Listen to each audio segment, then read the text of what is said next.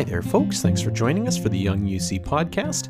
My name is Tim, and it's great to have you with us. This podcast is for Sunday, February the 21st, 2021, and that's the first Sunday of Lent. So, I don't know if it's appropriate to say happy Lent or not, but uh, may the season bring all that it brings. Um, may it be a good time for reflection and a season of anticipation for you. I know it seems like the past year has been just one long Lent for for so many of us, and so it's kind of odd to have uh, have this season just appear in the middle of it. But uh, but uh, as we recall that Lent ends with Easter, I hope we can uh, um, anticipate some sense of of Easter um, in this pandemic as well. Some sense that uh, that spring is coming, that new life is is coming into our world, and so I hope that's um, a feeling you carry with you in this time of reflection.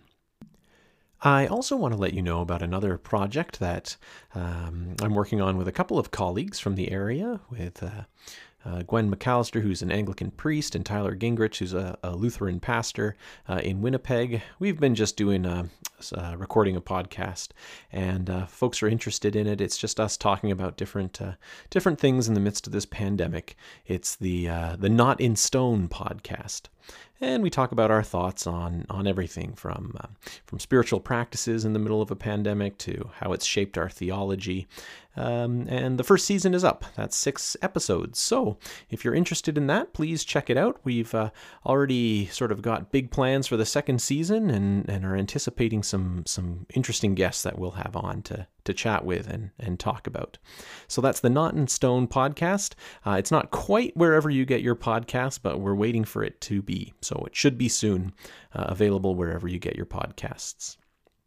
The scripture reading for today's meditation, today's podcast, is Luke chapter 10, verses 25 to 42, and that is the Good Samaritan. And that's a story that many people know, even if you're not very religious. We all know at least the phrase Good Samaritan. Well, this is where it comes from. Um, and so that's the focus of the meditation. So if you want to uh, uh, take a look at that, feel free to take some time and go uh, read that passage. Um, otherwise, yeah, I hope you have a, a blessed day and I hope you have a blessed week.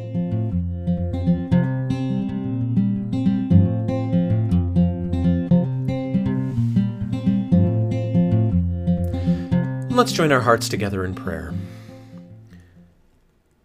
Holy God, may the words from my mouth and the meditations in all our hearts be acceptable in your sight.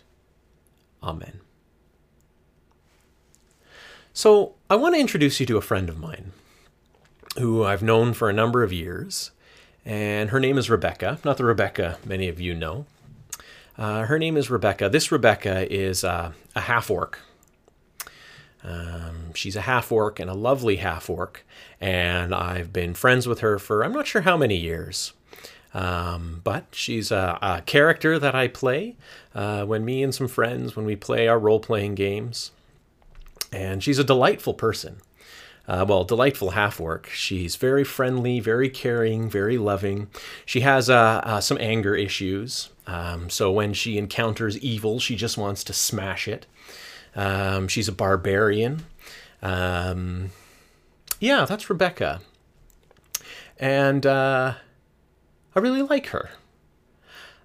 I like her in large part because she's so foreign to me.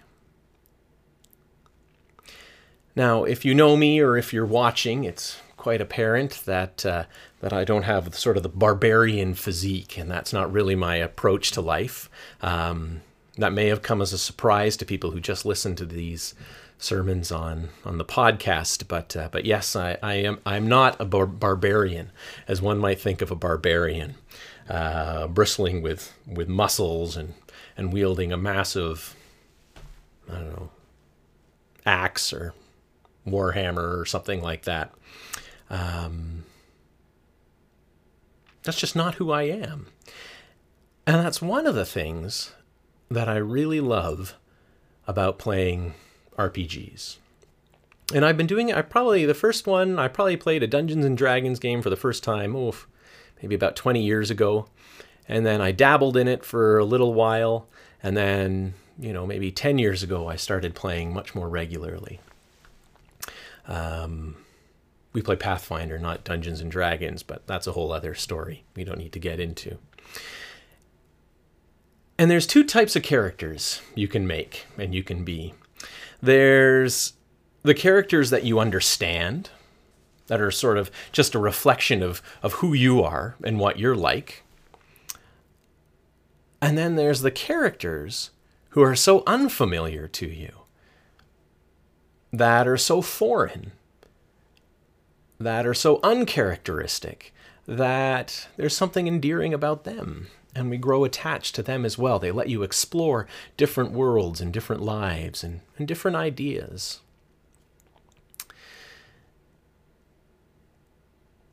Now, both of those serve a good purpose for sure, and I've enjoyed playing both those types of characters. But as I was reading the story from Scripture today, the story of the Good Samaritan, which is a story that we we hear so often that in many ways it, it it's so familiar that, that it loses all all sense of newness and, and any excitement that we can find in it. I began to wonder about the different characters. And I realized that two of the characters I can really understand. I get them. I can imagine being them and imagine what's going through their heads. And these characters are the Levite and the priest. And I get these characters. I understand these characters, and I can imagine being these characters because I wonder when I hear this story of someone who's been beaten up and, and robbed on the side of the road, I wonder if I'd be them. The road between Jerusalem and Jericho was not overly safe. It's very possible that this could have been a trap. Um, there's something to be said for keeping those boundaries. Sure, I'll I'll I'll help someone lightly, but but I don't want to get or my natural instinct is to not get too invested in people's lives out of out of self-care for a lot of reasons, but not get too invested and and uh, and um, and dive in too deep. And so I imagine if I'd seen this person, you know, possibly dead at the side of the road, possibly uh, uh, wounded, um, possibly faking it, um, waiting to rob me. Yeah. I don't know what I would have done. It's hard to say until you're in the situation, but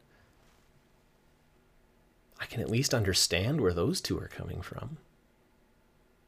I get those characters. I get the fear. I get the anxiety. I get the worry.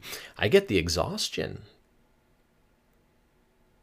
Like, oh, just another thing. I've just got to get to Jericho. Someone else will help him if he needs it. Or if there were other people around, maybe I'd go do something, but there's not. I can kind of empathize with that.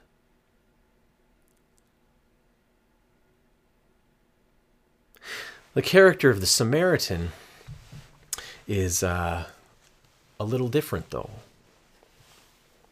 You know, this Samaritan does cross boundaries. Doesn't just make sure this person's okay, but develops a relationship, gets him back somewhere safe, pays a lot of money to, to take care of him, says, I'll come and settle up the bill later if anything more is needed. The Samaritan invests his life into this person's life. There's huge boundaries being crossed there. It comes with some cost to the Samaritan emotional cost, um, financial cost, spiritual cost, physical cost. And taking those risks, just saying, well, maybe this person will rob me, maybe I'm doing the wrong thing, I could get in trouble, but but maybe not. So the Samaritan helps the man in the ditch out anyway, you know? I, there's a courage there. A real courage.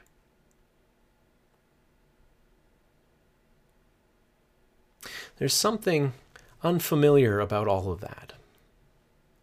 Something that when I'm honest about myself, yeah, I will help people, but I'll only help them so far. This story is a real challenge to me.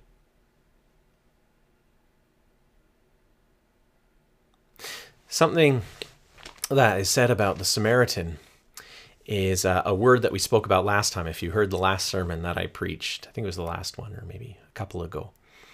Uh, says he has compassion for the man in the ditch, splanchnizomai. And that comes from the word for guts. He felt for this person deep down in his guts. He can he can feel for the man in the ditch. He can he can imagine being that man. His heart is there. He can he can know and experience in in sort of a secondary way what it's like to be beaten up and wounded and in a ditch and he can empathize with that.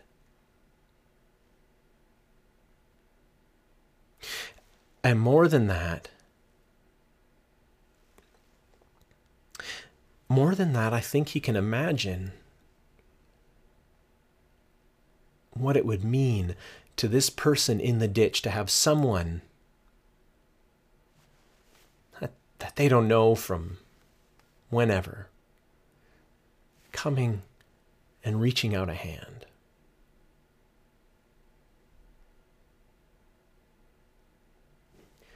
The Samaritan can imagine how important that would be to the man in the ditch.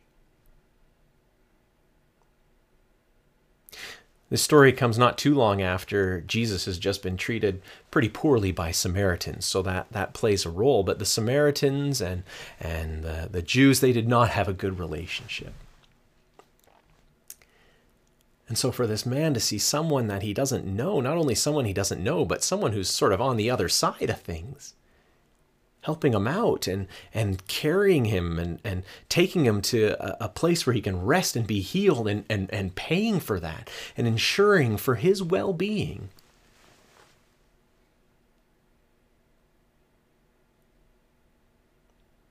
Well, can we imagine that? And maybe that's what we need to do. We need to imagine what that would mean for someone. Can we imagine what it would mean for someone who's beaten up and in a ditch to have a passerby reach out a hand?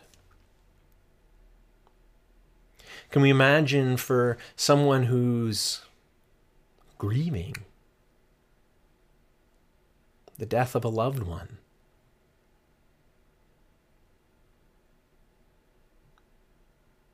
To have someone come out and offer ears that listen,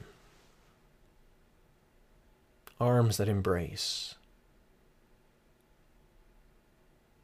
that would offer a space for, for the grieving to be honored and held and cherished.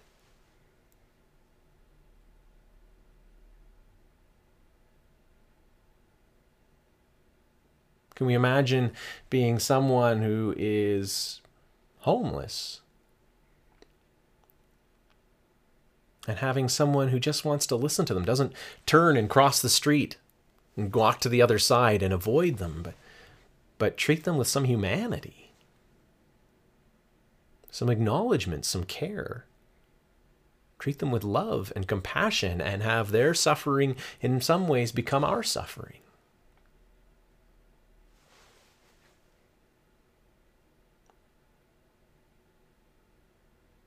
And we don't have to stop with um, with humanity. I mean,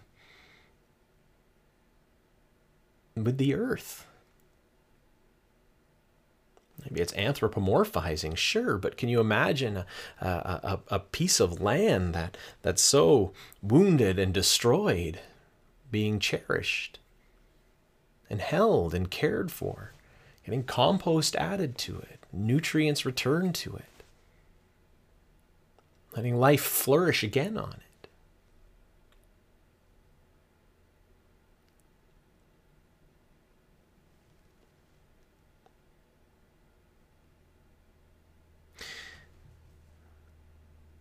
The story of Christ is this story. It's the story of God crossing boundaries to share in the experience of the other. And the boundary there is the big boundary between the transcendent and the, the material, the immanent. That's a huge boundary. But think of all those other boundaries that we can cross to imagine and share in the experience. Think of the those communities, those groups who are other.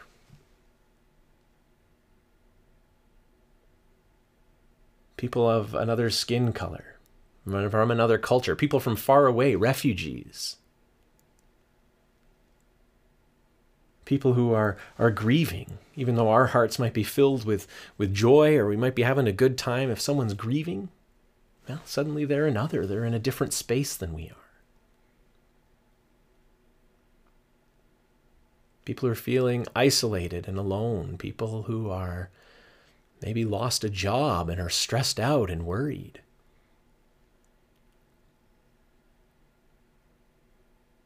There's so many different boundaries that we can reach across.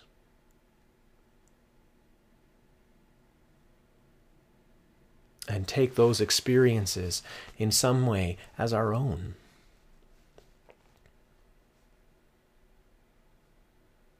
So if the if the story of Christ is the story of of God crossing those boundaries to share in the experience of the other,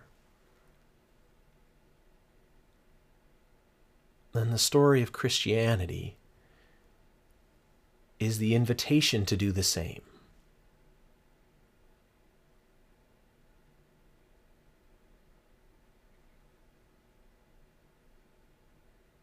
Thanks be to God. Amen.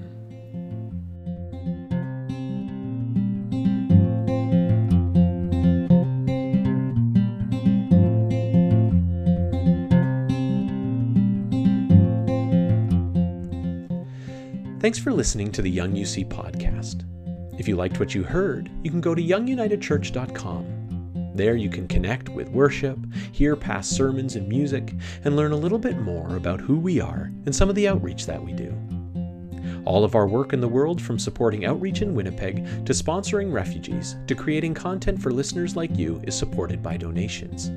If you'd like to support us, please find us through Canada Helps or directly through our website. Thanks very much, and have a good day.